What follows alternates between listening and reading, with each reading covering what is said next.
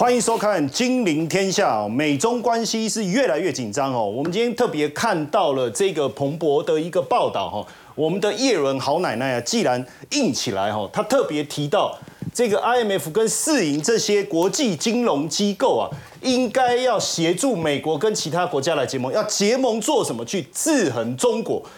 中国在其他发展中国家的影响力越来越大哈，包括它提供的一些援助哦，目前看起来是不透明而且不可持续。这个部分叶伦的一个谈话，让我们觉得说，哎，是不是美国跟中国之间的关关系又要越来越紧张哦？但是整体来看，美国对中国的依赖到底有没有降低哦？根据彭博的一个资料，这个是呃加拿总部在加拿大的物流科技公司哦统计了一个数据，二零一零年。中国对美国集装箱就货柜了哈，出口的市占率是四四点五。那在美国强制的这个这个抵抗之下哈，有降下来，到二零二三年的时候降到三十五点八。严格说起来，其实降幅连百分之十都不到。所以中国还是美国的最大贸易伙伴。但是你说中国完全没有抵抗吗？他就只能这个哑巴吃黄连哦，有苦说不出吗？哎不哎，习近平。到内蒙去考察的时候，他怎么讲？他说：“面对这种极端的情况，没关系，我们已经做了最坏的一个打算。如果他们真的把门关起来了，我们自己想办法活下去。所以，对我们来讲，我们今天要讨论的是美中关系到底会越来越好，还是越来越坏？到底会战还是会和？我们今天邀请到我们几个好朋友，金周刊顾问林宏文，宏哥。”大家好，好财经专家游廷浩，大家晚安。还有我们的这个资深分析师李永年，陈彦哥，大家好，好资深分析师许峰路，陈彦哥，大家好，好。那我们当然先请这个廷浩来帮我们看一下，因为最近大家都在讲 AI AI 哈，整个 AI 的浪潮已经起来了。但有趣的事情，我们特别观察到一个现象，就是民主党的议员也投资股票，共和党的议员也投资股票，哎，感觉大家好像在股市也站起来。民主党投资的股票是赚了五点四趴，这几个月了哈。那共和党呢是赔了两趴。那共和党好像比较逊一点哦。那你怎么看这个 AI 浪潮所带动的这个彼此的一个对决？而且这里面有一个比较呃，我自己是非常呃用敬仰，好像不对，他还在嘛哈。非常这个瞻仰瞻仰啊，不是瞻仰是不对了哈。非常敬仰的一位达里哦，他特别讲说，哎，可是 AI 可能会带来美丽的危险哎，这个。好像跟情妇一样哦，看起来美丽，但是有危险哦。这个部分你自己怎么解读最近 AI 所带来的一个风潮？虽然他说 AI 是危险，但至少是美丽的。如果相对而言，他更看坏的其实是美债。我们都很清楚，达里欧又危险又不美丽啊！对对，又危险又不美丽。其实你可以观察到，他在过去几年所出炉的著作当中啊，就是越来越重视周期这个概念。周期对，所以它的周期不只是短期的乖离的周期，更隐含着三到四年的景气循环周期、库存周期。一直到库兹涅周期哦，大周期而言，他认为美国中长期它是一个下行轨道，因为呢繁荣期已经过了，所以他对于美债的担忧哦，我们看到它不是短期对于会升息，所以美债价格会跌的担忧，他对于美债的担忧是中长期美国债务上限不断举高之后，对于国家主权信用有可能违约的担忧。这个这个你这样一讲，其实我我我我其实就非常的好奇，因为现在很多人说进场投资美债是一个好的时机，但他这么讲。到底他看的理由是什么？他看的理由很简单哦，他认为美债风险上升啊，是来自于我们看到债务不断累积的效果。但是累积到一定程度之后啊，你会观察到一个国家从繁荣期进入到紧缩周期啊。我觉得要关注的反而是短期的方向。为什么呢？重点呢？因为最近两年期美国国债期货的未平仓量哦，创了二零一九年以来的新高了。这是空单，没错，空单。那你都很清楚哦，市场上如果有显著的看空情绪啊，第一，未来有可能成为一波。比较显著的嘎空的行情，对于美债价格反而不是坏处哦。但第二件事情哦，市场之所以如此的看跌，我们看到的二两年期公债，原因为什么？因为看好 AI 嘛。很简单啊，如果你认为美国公债会跌，就代表着你认为还会再升息。那你为什么认为还会再升息呢？因为股市还会再涨，经济会比想象中还要来得好。所以这才是为什么大家留在短期内仍仍然认为，即便 AI 好像有泡沫，但是 AI 的估值还是有可能会持续的放大。从这一次在美国的 ETF 当中啊，美国 ETF 其实很有趣啦，有各种各式各样的 ETF，它的变化非常的多元。有财经网红自己成立的 ETF，甚至有些人啊，比如说特别不喜欢名嘴，你像是美国著名的财经名。嘴 Jim Cramer，那就有一档 ETF 叫做 Short Jim Cramer，就专门去做空它的，专门做空，他讲什么你就做空它，你也可以出一档啊，哎，专门专门做空挺好，做多谢承彦。也可以，哦也可以哈。那你可以观察到标普百指数今年。年初以来涨幅大概在四个 percent 左右啊，可是你可以观察到 NANC 啦，所以这个就是 ETF，没错，其实它是追踪民主党，前面这个是 ETF 的代号，代号，没错，所以你可以了解到，就是说这档 ETF 它主要是针对，因为民主党啊，它国会山庄每半年要公布自己的持有财报啊，不，比如说裴若曦过去所持有的一些科技股之类的，它公布之后啊，这支 ETF 就会立即去买入这些民主党员所持有的个股哦。那么你看到 KRUZ 哦，它是属于共和党的，那你可以观察到啊，今年民主党的 ETF 是跑赢了大盘，而共和党的 ETF 啊，反而是跑输了大盘。上面这一个是民主党这一档 ETF，中间是大盘，下面这个是共和党的 ETF，哎，这个落差还蛮大的。没错，它大概中间的落差高达十个 percent。那你说为什么民主党人可能 ETF 可以表现得如此亮丽啊？因为 NANC 哦，它前十名的持股当中啊，清一色。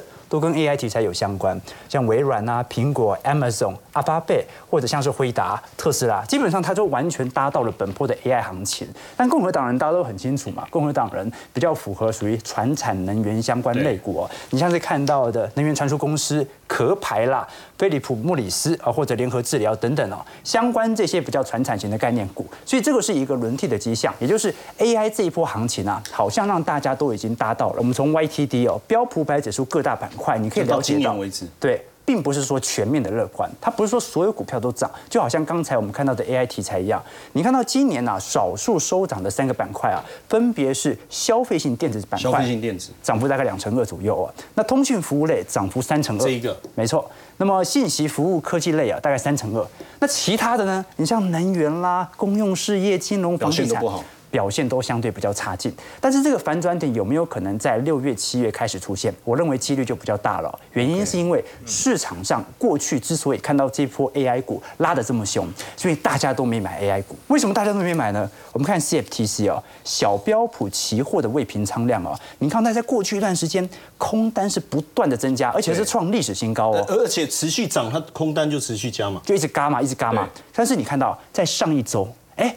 美国股市的空单开始减少一点点了，所以有没有可能在六月、七月？产生新一波的反转点啊，导致我们看到这一波涨比较高的 AI 概念股可能要回跌，反而是防御性的概念股，你看到在六月份就有一点启动的行情喽。那那感觉是不是共和党的声势要上来了？没错，民主党的声势会不会就往下掉？这是达里欧所说的周期的轮动嘛？对。那事实上不只是空单的拐点可能有所出现了，我们看到短期内美银 AI 的散户情绪指数来做留意哦。我们看到绿色区块就 bullish 啊，我们看的看到的看多者哦。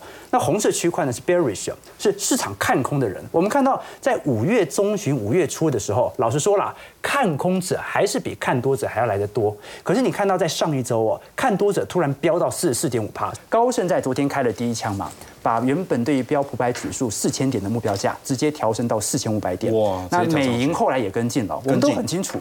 你看，在去年年底哦，这些投行针对今年年底标普百指数的目标价，大部分最乐观、最乐观的美国的大投行啊，大概是摩根大通，也预估才四千两百点而已。目前标普是四千三哦，对，要先知道。你看这些其实都在四千或四千以下。对，高盛百分之四千，现在调升到四千五了。那你像汇丰、花旗啦，都大概在四千、三千九啦。那比较悲观的像大摩，大摩认为只有三千九。而且你看巴克莱哇，对，巴克莱三千四嘛，啊，或者我们看到。总体平均而言，大概是四千零三十一点。那现在才在六月份就已经达到这些年底目标价的所有目标价了，所以很多投行开始动北调了。你看高盛这次开了第一枪，直接把 EPS 开始往上拉了。所以你是说动北调就要喷出喽？啊，没错。当动北调喷出的时候，我们往往把它视为短期内涨势的最后一段。啊，所以意思就是说，如果市场上现在是进入到全面追价的环节，往往意含着接下来的乖离可能就要开始回调了。所以我觉得大家反而要小心了。就是说，我们这一波 AI 行情拉抬到现在啊，大家也知道，我在过去一段时间对于市场的行情是非常看好的。看好的原因就是因为大家看坏。好，那现在大家稍微有一点追加意愿开始产生之后，就说明股票市场照理来讲应该要有一些回调了。那你说这一个高盛调整后的 EPS 预测是往上拉高的吗？没错，这个这个部分是往上拉高，没错。所以表示它对未来 S M P 五百公司的获利是看更好。没错，所以我们可以了解到，很多投行，包括去年年底台湾的券商啊，都普遍认为今年会有一个先蹲后跳的行情。他们都把目标价其实设点没有特别低啦，大概普遍在四千点左右，但多数人都认为会跌到可能三千四、三千五，在下半年陆续慢慢的收敛，符合整个景气衰退的格局嘛。那现在景气还没衰退哦，如果从美国 GDP 还没有连续两个季度负增长，但是股市持续在创高当中，对，所以市场上呢，有一些投行就忍不住了，好像觉得自己看错了，于是就开始调升接下来下半年的 EPS 和整体的目标价。不过我们往下一张来看，各位就可以理解到，现在更大的问题是什么了？现在最大的问题是我们看到。大摩到目前为止没有因此而转多。好，大摩一直是过去空头的代表，他的你的好朋友嘛，Michael Wilson。对，Michael Wilson 这一次特别，他最近呃比较低沉一点，没错，身心这个心情看起来蛮差的。对，你可以了解到，他当时把标普百指数的目标价定在三千九百点，你就知道呃大摩本身所持有的做空期做空期权大概会有多少了。那到目前为止哦，昨天所发布的大摩的报告当中啊，大摩是少数投行完全不调升目标价，而且认为 EPS 今年大概会衰退到负十六个 percent。你觉得这是不是一种赌气？哎，没错，他可能在气你，对不对啊？他一种赌气的行为，而且他讲的说高点在第一季，现在已经快，第二季都快结束了。没错，呃，但我们就拭目以待，看下半年有没有机会达到他的目标价了。不过大摩提出的原因也是有他的看法。第一个是供应链库存的问题哦，很多人说现在供应链的瓶颈已经缓解了，所以景气就不会这么差了。对，他的想法刚刚好相反。由于过去供应链瓶颈，所以大家库存提的特别高。对。每一个国家或者每一个厂商都提前备更多货，没错。那这些库存问题，你觉得有可能会消失吗？他特别提到，现在的状态就有一点类似于二战后一九四五年到一九五零年，当时的经济环境恶化。为什么呢？一九四五年以前，二战以前，美国的经济受到很多政府的支出的效果，突然之间政府不需要这么多了，产能瞬间过剩。所以现在新冠疫情结束了，大家囤的货该怎么办呢？那第二点是加息的影响，到目前为止哦还没有完全的退去。很多人说啊，现在已经反映完升息对于科技股的估值。虽然现在科技股只涨复苏，不涨升息哦，但他认为并不是的。他认为升息的传导时间线比我们想象中还要长的非常多。那第三点是股市基期过高的疑虑哦。我们可以观察到，如果是以前瞻 P/E ratio 来做观察的话，苹果算是蛮稳健的，目前预估是二十八倍。那微软的部分三十一倍哦。那其他人像 Amazon 七十三倍，辉达四十三倍。这个预估的预估未来十二个月前瞻，未来十二个月对，因为短期内有所推高，像辉达推到两百零五倍了嘛，对，压力很大。但是未来十二个月如果还是保持这么高的本益比啊，它从历史均值而言是属于高位的，也就是说。自然乖离回调的可能性也很大，就算它并不是严重的经济衰退，涨这么多也应该要有所回调。所以这个是大摩所提出的看法，当然有它的道理的。但我认为，我们常跟投资朋友分享，市场共识一致的时候啊，不是大涨就是大跌。对，市场共识不一致的时候，像现在大摩看空，高盛开始转多。那市场的就盘嘛，盘到半信半疑中，慢慢的推高到一定的方向成立之后，才会做最后显著的推高。所以我仍然目前仍然认为，现在可能还是属于半信半疑成长的阶段。嗯但有些投资人不认同啊，为什么？因为虽然我们看到股价在创高，但最近原油价格快破底了。对啊，我们看到不管是西德州或者是布兰特原油，最近都有破底的倾向存在。而且原油的一个破底，是不是也反映着需求面的一个不够力啊？对啊，那需求不好，那股价要涨什么呢？对所以很多人会对这件事情呢，就如果从美国的原油期货角度来做观察，现在美国。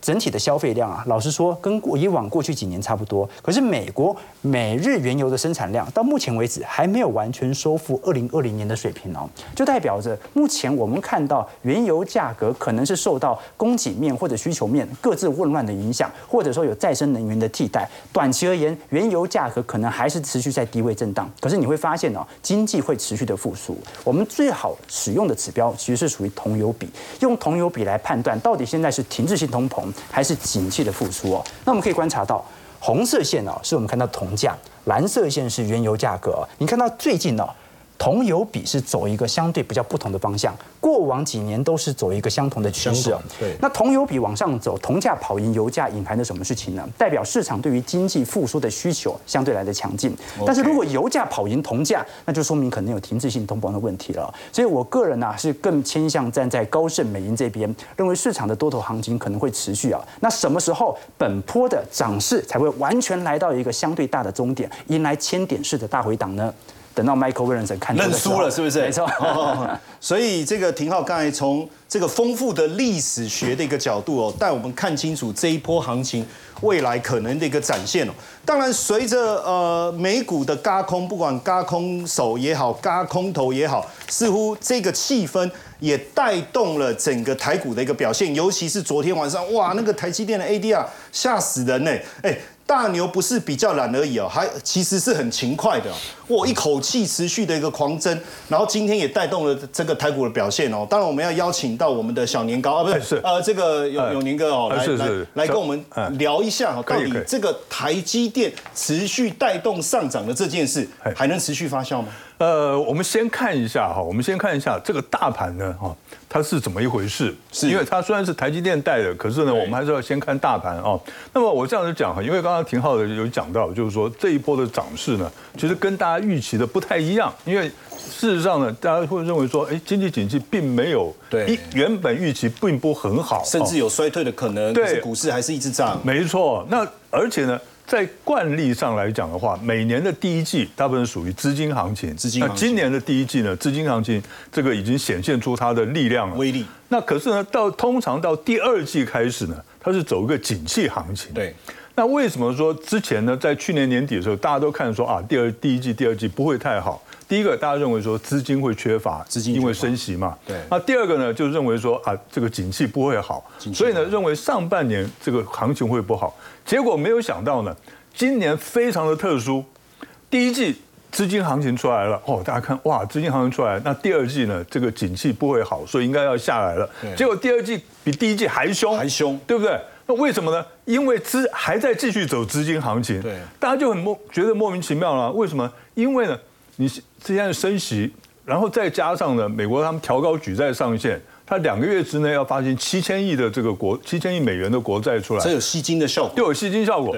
结果呢，现在呢资金好像不受影响，还在一直往上走，钱都在从哪对，所以呢，真正的现在真正的问题在哪里？真正问题在这里哈，就是说我们短期上来讲的话，就有利多，利多是什么？就是呢资金。大家看，我们不要看美国，看台湾。从五月十六号到六月十二号到昨天为止呢，外资一共买超两千三百二十九亿。如果加上今天的三百多亿的话，那么就两千七百多亿，比二零一九年全年的这个买超还要多哦。二零一九年才买超两千四百多亿而已，买超这么多，资金这么多哈。像像我今天早上有个朋友哈，就问我说，他说我放空期指怎么办？放空怎么办？哎，放空期指怎么办？对，怎么办？我说。你为什么会去放空呢？你不要问我为什么，你先跟我讲怎么办。对，哦哦，OK，怎么办？当然就停损了，不然你熬单嘛，对不对？其实还蛮简单，这是一定的嘛，对不对？那他当时讲说，我看这个技术指标已经过热了，怎么样哈？这个四个跳空缺口已经涨不上去了。我说你要看资金啊。我们技术技术指标是做个参考而已，辅助线上你要看资金外资疯狂涌入，它不可能马上就退出嘛，对不对？然后第二个呢，是因为这个美国股市也在强力反弹，所以外在环境好，然后内在呢又有资金的推动，所以我们大盘。短线上来讲，我认为还有高点哈，还有高点。那可是呢，有利空，利空在哪里呢？技术指标已经过热了，这周线的技术指标已经到百分这个六周的 RSI 已经到这个八十七左右了，那个是已经过严重过热了哈。那头部呢，套牢区压力非常沉重，套牢区在哪里？大家看一下哦，我们这边有画条两条线，这个是头部去年头部的颈线区，一万七千五到一万七千七，它是有颈线压力。那另外呢，一万七千。这个两百点以上。它有这个套牢的大量套牢的压力，所以一万七千二到一万七千七之间，这个压力是重重重压力，所以大家这个要小心一点哈。那还有呢两个问题，第一个美国区域银行的问题还没有解决，还没有解决哦，对不对？这个小讨厌以前之前也常常讲这件事情，哎，没有没有啊啊！那中国经济景气呢，还还在衰退，所以你觉得这两个问题其实还存在，所以资金推上来了，面临到。呃，这个资金的压力的时候，资金对资金嘛。对，我大买，但是又面对了压力。没有碰到压力的时候，对不对？那个时候我们就要看景气了，能不能接上来了。可是呢，因为目前来看，景气是有问题的。好，OK，好，那我们再过来，我们看台积电了。对，那台积电呢？哈，大家可以看一下，它这五百九十一块这里呢，哈，这边这个是周线图哈，它这边有个大量，它有史以来最大量的套牢区。对，最大量的套牢区。然后在这里呢。这个右肩这边反弹，这边下来之后反弹，在五百九十八到六百零二之间，它是个右肩的位置。所以简单的讲，量也不小哦。对，这边量也不小。所以简单的讲呢，它其实在六百块这附近哈，就有技术性的压力。这个叫同温层啊。哎，对对在高档的同温层。好，而且那个臭氧层已经有点被破坏了。对，现在呼吸有点急促了，急促了，要小心一点哈。所以呢，他礼拜四要除息嘛。对吧？二点七五元的这个除息哦，三点七五元的除息，那么大家就要注意一下了哦，要小心一点，就是说它会不会呢？这个到时候呢出现一个秒填息之后，然后再拉回的这个走势哦，有可能啊哈。那不过呢，以长期来看的话，我是觉得说，以台积电来讲，它部分的终端需求已经开始准备要回升了，因为现在大家最担心的就是呢，苹果 i iPhone 十五它今年的销售量哈，那可是看起来哦。因为苹果的股价还在创历史新高，对，表示怎么样？表示呢，它 iPhone 十五的销售可能会超过大家预期，优于市场的预期哦。这点来讲，或者对台积电是最有益的，是有利的。那持续呢，受益 AI 跟先进封装解决方案呢来采用的增加哈。那三纳米今天开始要量产，那占营收大概是百分之四到六。二两纳米呢，大概是二零二五年开始量产。所以以长期来看，我觉得台积电还是可以持续观察注意的。对，那因为呃，近期我们看到包括。呃，台积电相关的族群也很强，像智茂啊、金源电啊，或者宏硕、创意跟星云。呃，金源电、宏硕、星云这些都是属于这个封装的、封测的啊，封测。另外呢，还有个日月光，大家觉得哎，日月光怎么会是台积电概念日月光礁溪也有一间呢。哎，对，好，好，呃，以前乌来有一间哈，过去都泡汤了，但是最近好像这个股价也开始起来了。对，没有错哈。为什么会这样子呢？因为呢，日月光它他们现在哈这个。呃，台积电的先进制成的这一些的这个晶圆晶片呢，它要用到先进封装的，就是我们所谓的 CoWoS，嗯，哦，因为 CoWoS 才能吃紧。它其实呢，这个刘德英有讲，他今年 CoWoS 的这个需求量是去年的一倍，明年又是今年的一倍，所以呢，整个都在吃紧。所以为什么星云今天还能够涨停板？对，对不对？哈，那可是呢，我要跟大家讲一个观念。因为呢，CoWoS 它的这个就先进封装这个技术，它的毛利率大概是在三成左右。三成。可是呢，你台积电自己做的话，你的毛利率是三成。可是台积电它的整体的平均的毛利率多少？五成以上。对。所以它自己做，反而会把它的毛利率拉下拉下来。可是呢，大家看哦日月光呢，它也在攻这一块。那日月光呢，去年的平均的这个 EPS，它呃它的毛利率。是在百分之二十左右，二十。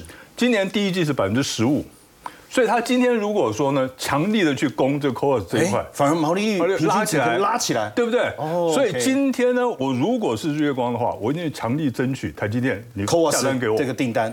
那台对台积电来讲的话，哎哎，可以哦，也是好事，对不对？所以双蒙其利，所以我认为呢，这个是最近呢，日月光的股价呢有开始有这个。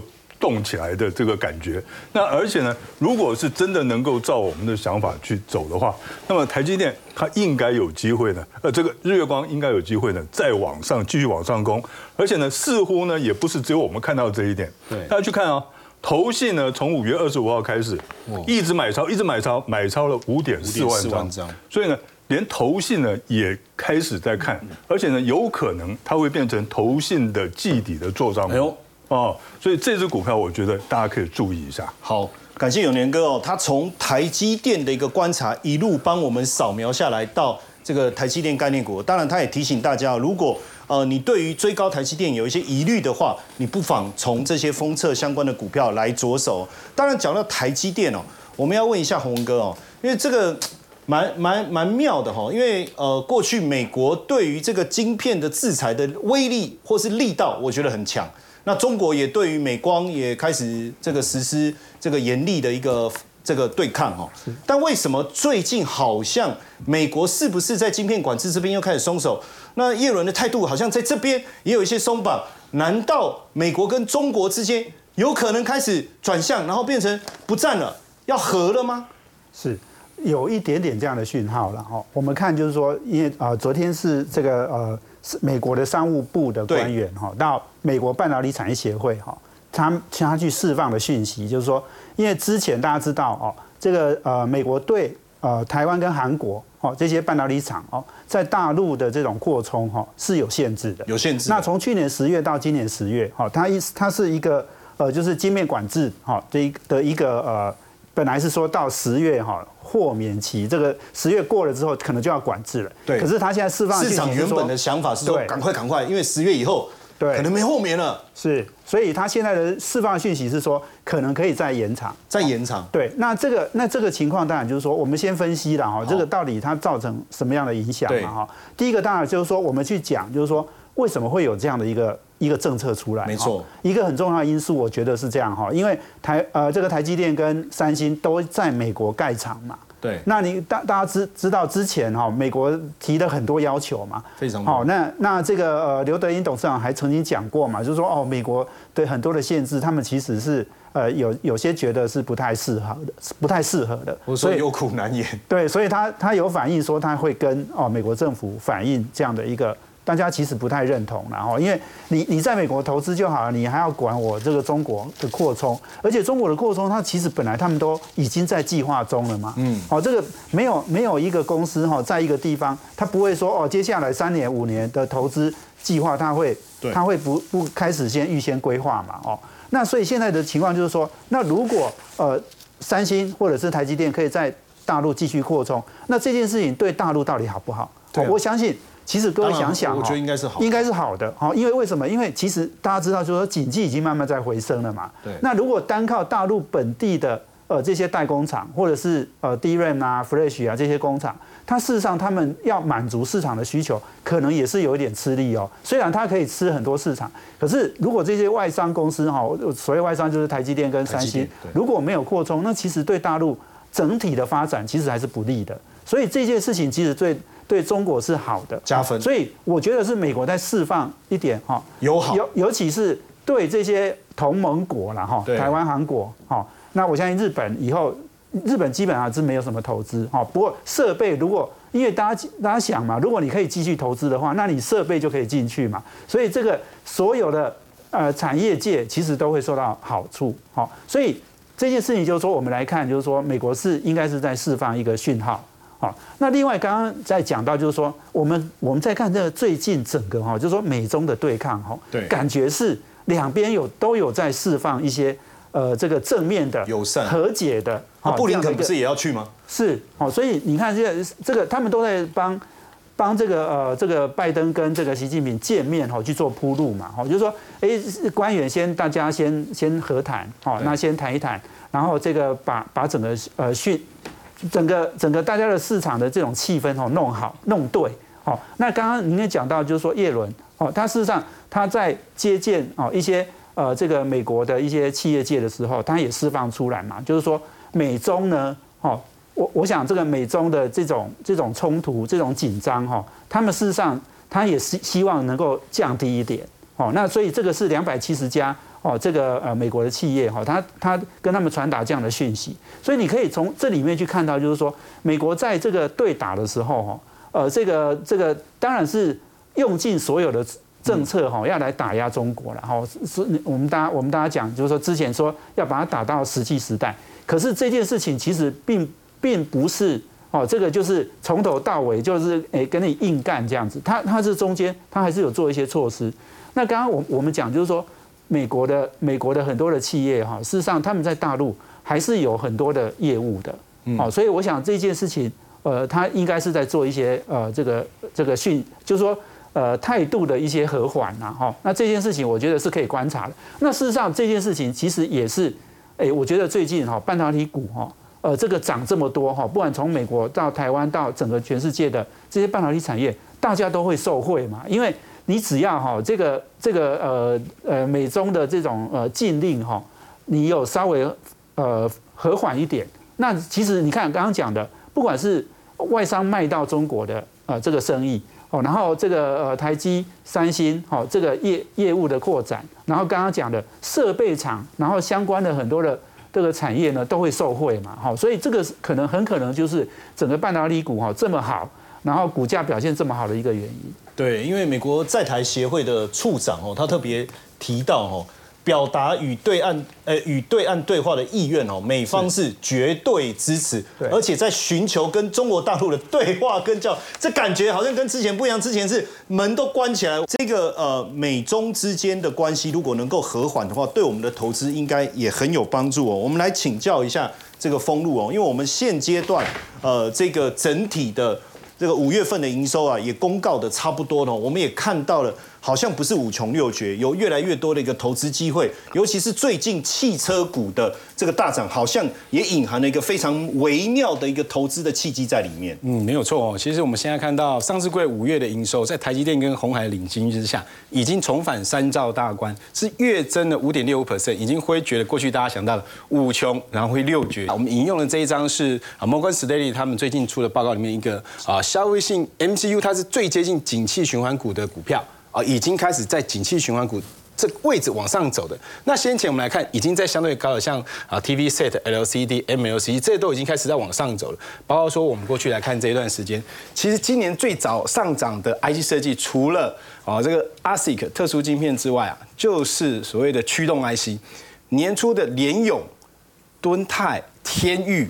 啊，都是走了一大段哦，那个都是所谓的 LCD 相关的驱动 IC，那他们已经先走了，这是景气循环股。那现在在底部准备要翻扬的哦，包括像 MLCC 记忆体，最近记忆体故事也蛮多的嘛，哈。那今天记忆体真的有也有族群性，对，那这些也都涨了。那大家想要想要说，哇，现在一万七千多点，我要去找位最低位阶再低的，对，位阶再低的，那营收要不要是厉害？营收就是从不好开始变好，就是说整体公司他们整个族群都已经认为过去最利空的情况已经结束了，再加上刚刚啊这个陈燕有在讲汽车族群有没有用到相关的 MCU？有啊，谁有 MCU？我们今天就帮大家来太来看这几档股票哈。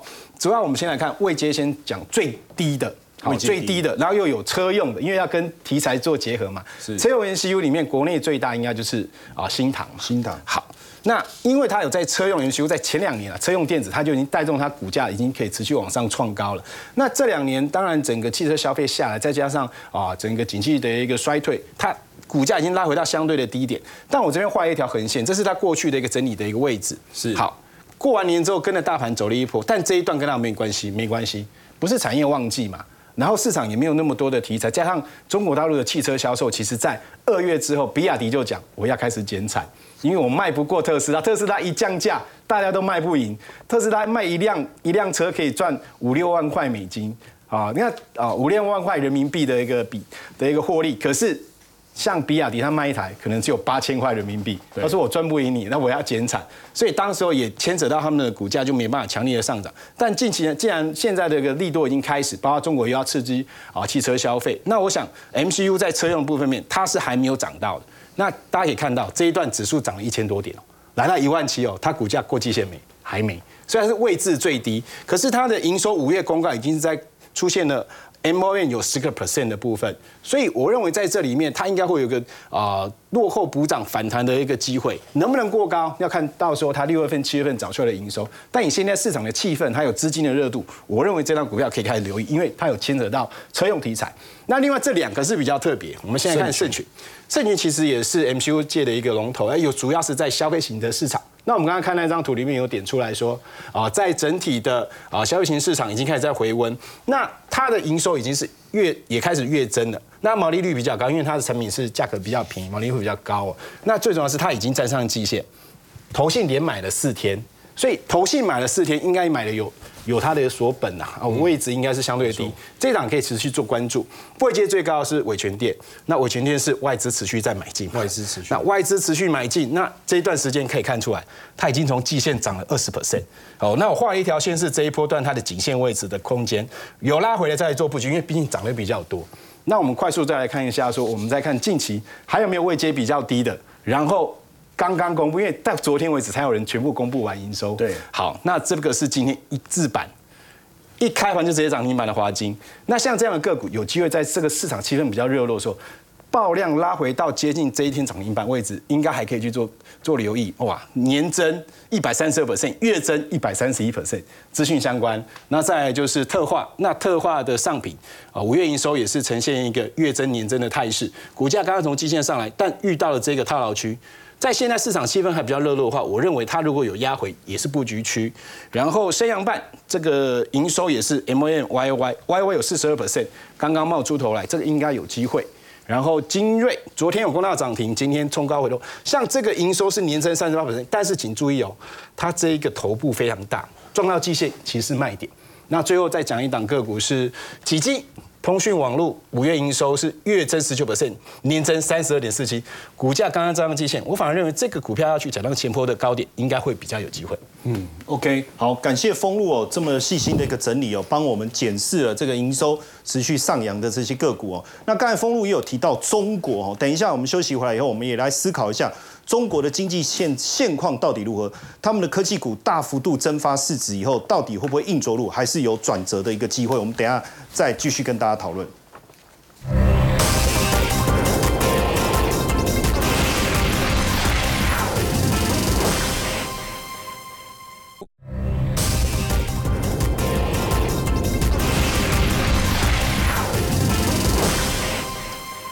呃，地缘政治的一个风险持续的增温哦，那包括中国经济复苏的力道不如预期啊。我们挺好，我们也看到了这个近期这个科技公司啊，市值大幅度蒸发了三千亿美金，那甚至中国自己的经济学家都跳出来硬着陆啊。嗯，哦，这时候硬其实不好啊，软可能好一点呢。对，那你怎么去看接下来中国到底经济跟股市到底还有没有机会呢？呃，中国是少数在过去两年持续印钞票的哦央行经济体哦，所以你可以观察到它的宽松效果其实已经维持很长一段时间了。那市场上其实最害怕的一件事情就是哦，宽松到最后变日本一样，就是利率不断的调降，但是消费却没有任何的提升，这个时候你就进入到长期的通缩循环了。好，所以宽松也不是无无无止境的哦，但我们至少可以了解到，其实本轮我们看到去年年底之前，中概股整体涨幅到现在已经算是蛮亮丽的哦，原因是来自于当时对于疫情的复苏行情和预估。你看当时不管是腾讯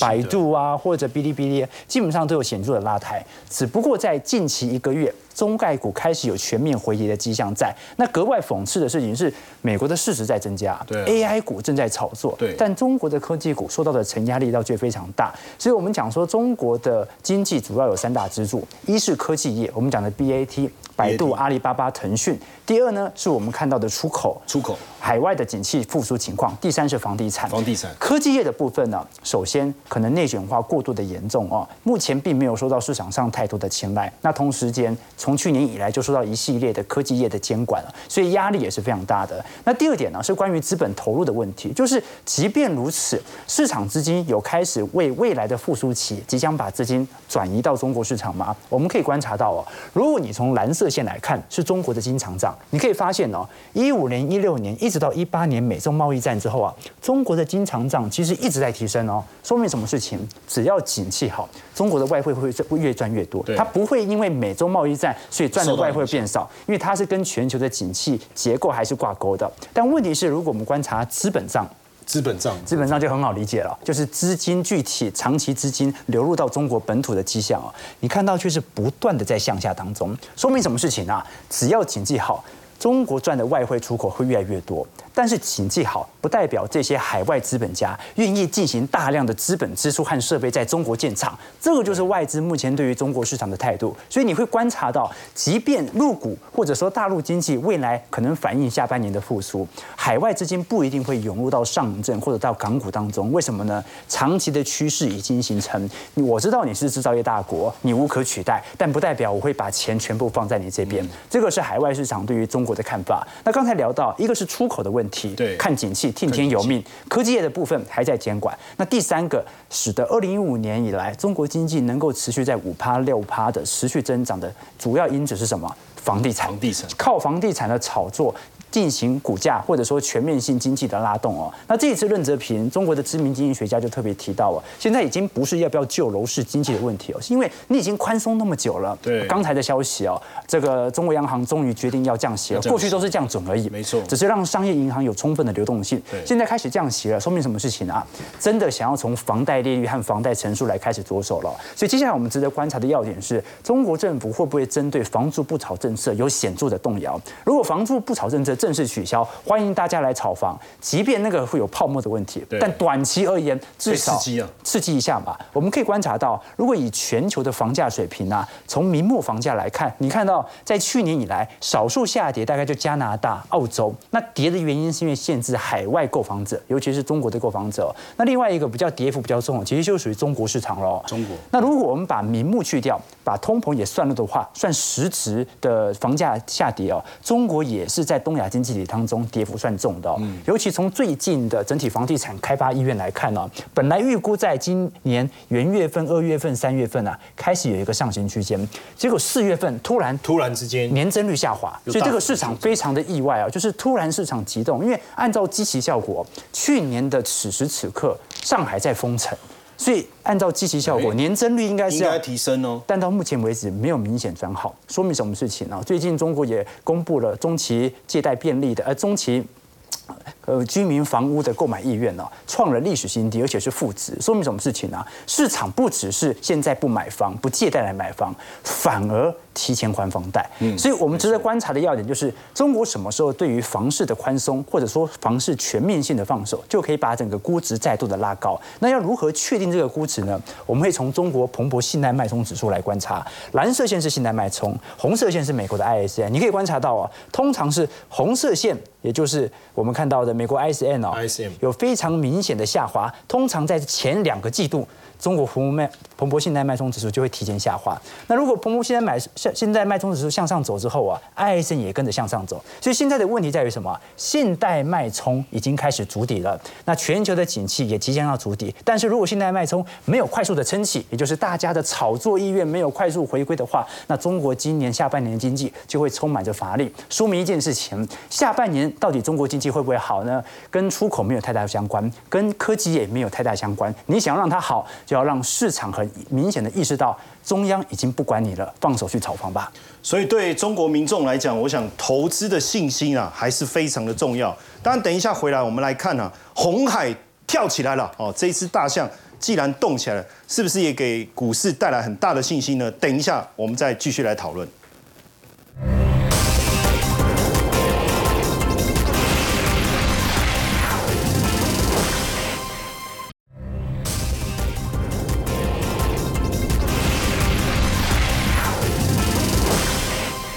最近应该很多股民都很开心哦，因为红海的股价动起来了哈，所以我们来请教一下永仁哥，因为红海集团是不是真的？你看又有电动车，又有 AI，又有 MR，它的股价是不是真的有机会硬起来呢？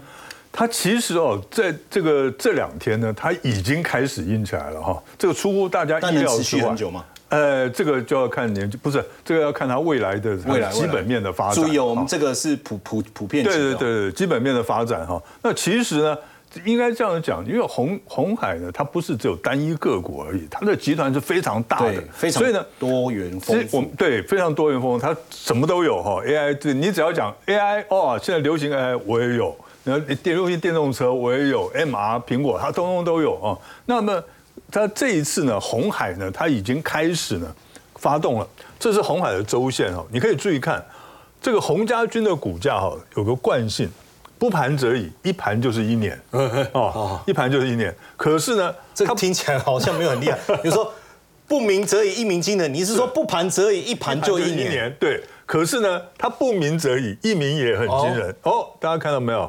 当初在这里的时候，所以呢，它这是它的股价的惯性哈。它现在呢已经开始发动了，大家可能还在将信将疑，就是说，对哎，它会不会真的真的真的玩真的玩假的？我看你过去这一年股价真的不怎么样。，对，可是呢，我们这样子看哈，我们从技术面来看的话，它只要能够站上一百一十三块半的话，哈，它就有机会呢来挑战原来的一百二到一百一百二到一百二十一块这个这个价位哈。那为什么呢？因为呢，大家可以看，因为电动车它布局是非常完整的，它未来呢也渴望由资讯资讯通讯业呢转往电动车领域来发展。二零二五年，它电动车的营收达到一万元哦。它的整体毛利率目标是百分之十啊，一兆元，对哈，一一一万一万，我从口袋就可以拿出来，对，哎呀，真是，哎呀，太太小看了哈，一兆。那么这个 AI 的营收呢，占比是百分之六哈，那所以呢，它这一个这一部分来讲，基本面来讲的话，那红海呢还是有很有想象力的空间的啊。那至于说它的这些子公司呢，你可以看什么都有。或那这里面有没有更有爆发力？你觉得？哦，我觉得呢，第一个位阶比较低的，然后第二个呢，就是它是具有爆发力的公司。那我们来挑挑了一下哈，我们是觉得三四一三的金鼎，它是比较有机会的。你看一下哦，它这是它的周 K 线哈，你看看它在这边呢，也是一盘呢就盘了多久？一年多两年，对不对哈？这符合家军的特性，很 符合特性。然后你可以看到，在这里呢，已经不一样了。它这边呢，它所有的移动均线都已经站上去了，而且呢，它的这个它的这个位置呢，哈，你可以看，它已经要准备把这移动均线全部都要一起拉上来。那这些短期、短中期的移动圈一起拉上来的时候，在技术面上来讲，可以制造一个这个反波段的反弹。那至于说它为什么我们认为说它有机会呢？大家可以看一下，因为呢，印材哈是它最大的客户，印材占的经典的营收大概是八成到九成。就它几乎就是这个印材的这个供应商哦，那么你可以看，那所以他们的股价联动性是非常高的。那印材今年呢涨幅是多少？四十三，四十三趴。那金鼎今年涨幅多少？十三，十三趴，差了三十趴。股价的补涨的效应，补涨的效应哈，联动联动补涨效应。那它的半导体库存呢？去年。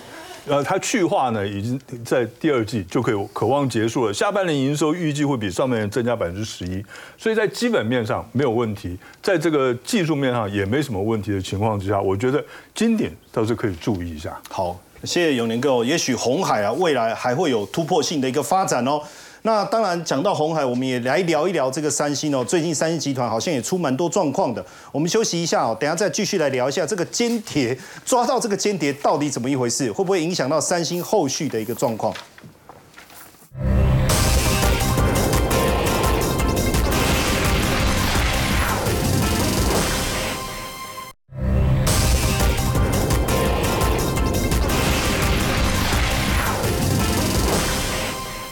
这一位三星全员工喜在西武告行吼，不止呃要偷公司的资料，他直接还要在公司附近再盖一个一模一样的，这个未免太大胆了吧，洪文哥，这这个对三星会产生什么样大的一个冲击？是。好，我想这个看起来现在冲击应该没有了，因为抓到了，已经被检方起诉了嘛。对，那这个人其实位高权重哦，不是员工而已，他是常务董事哦，常务董事，三星电子的常务董事，所以能够做到常务董事，那一定是哎，这个影响力很很大，而且他在三星应该也任职很久了，十八年我记得。对，那他原来这个投资案是这样子，就是说他本来是还有获得台湾一家公司要给他一千九百多亿的投资，哦，这当然这可能是他讲的啦。哦，那另外，另外当然，他后来，诶，这个台商公司没有给他投资嘛，哈，后来他他就是在找了另外的资金，哦，那重点就是你刚刚讲的，他要盖一个盖一个厂，然后在山西附近一点五公里而已，哦，然后要跟他 诶做的东西是一样的哈，那你你可以想象，就是说啊，这个这个东西其实跟过去台湾也有一些公司，不是也有人把技术偷出去嘛，然后到大陆去设厂嘛？那现在这样的事情哦，我觉得那个发生的可能性都很低的啦。而且就是说，你说记忆体哈这种产业哈，哎，你真的要偷技术去去做哈，哎，那不是那么容易的。那个那个技术不是那么简单的，也不是那个少数几个人哦就可以做到的。哦，那我想这个这个很重要，就是说我看到那个媒体报道哈，他这个人呢，他一直都在大陆活动，所以他回到。哎，这个韩国哈，哎就被他抓起来了。哎，因为他们之前都说啊，可能这个因为人在海外嘛，抓不到。那刚好最近哈，那个大陆的太阳能的公司哈，也有人哈到德国哈去参展，结果一下飞机也被抓，也被抓。那那个抓起来当然是呃一个呃，就是他们之前有反倾呃双反，好就反反倾销跟反补贴。哦，那他们那个可能税的问题，大陆那个那个事情是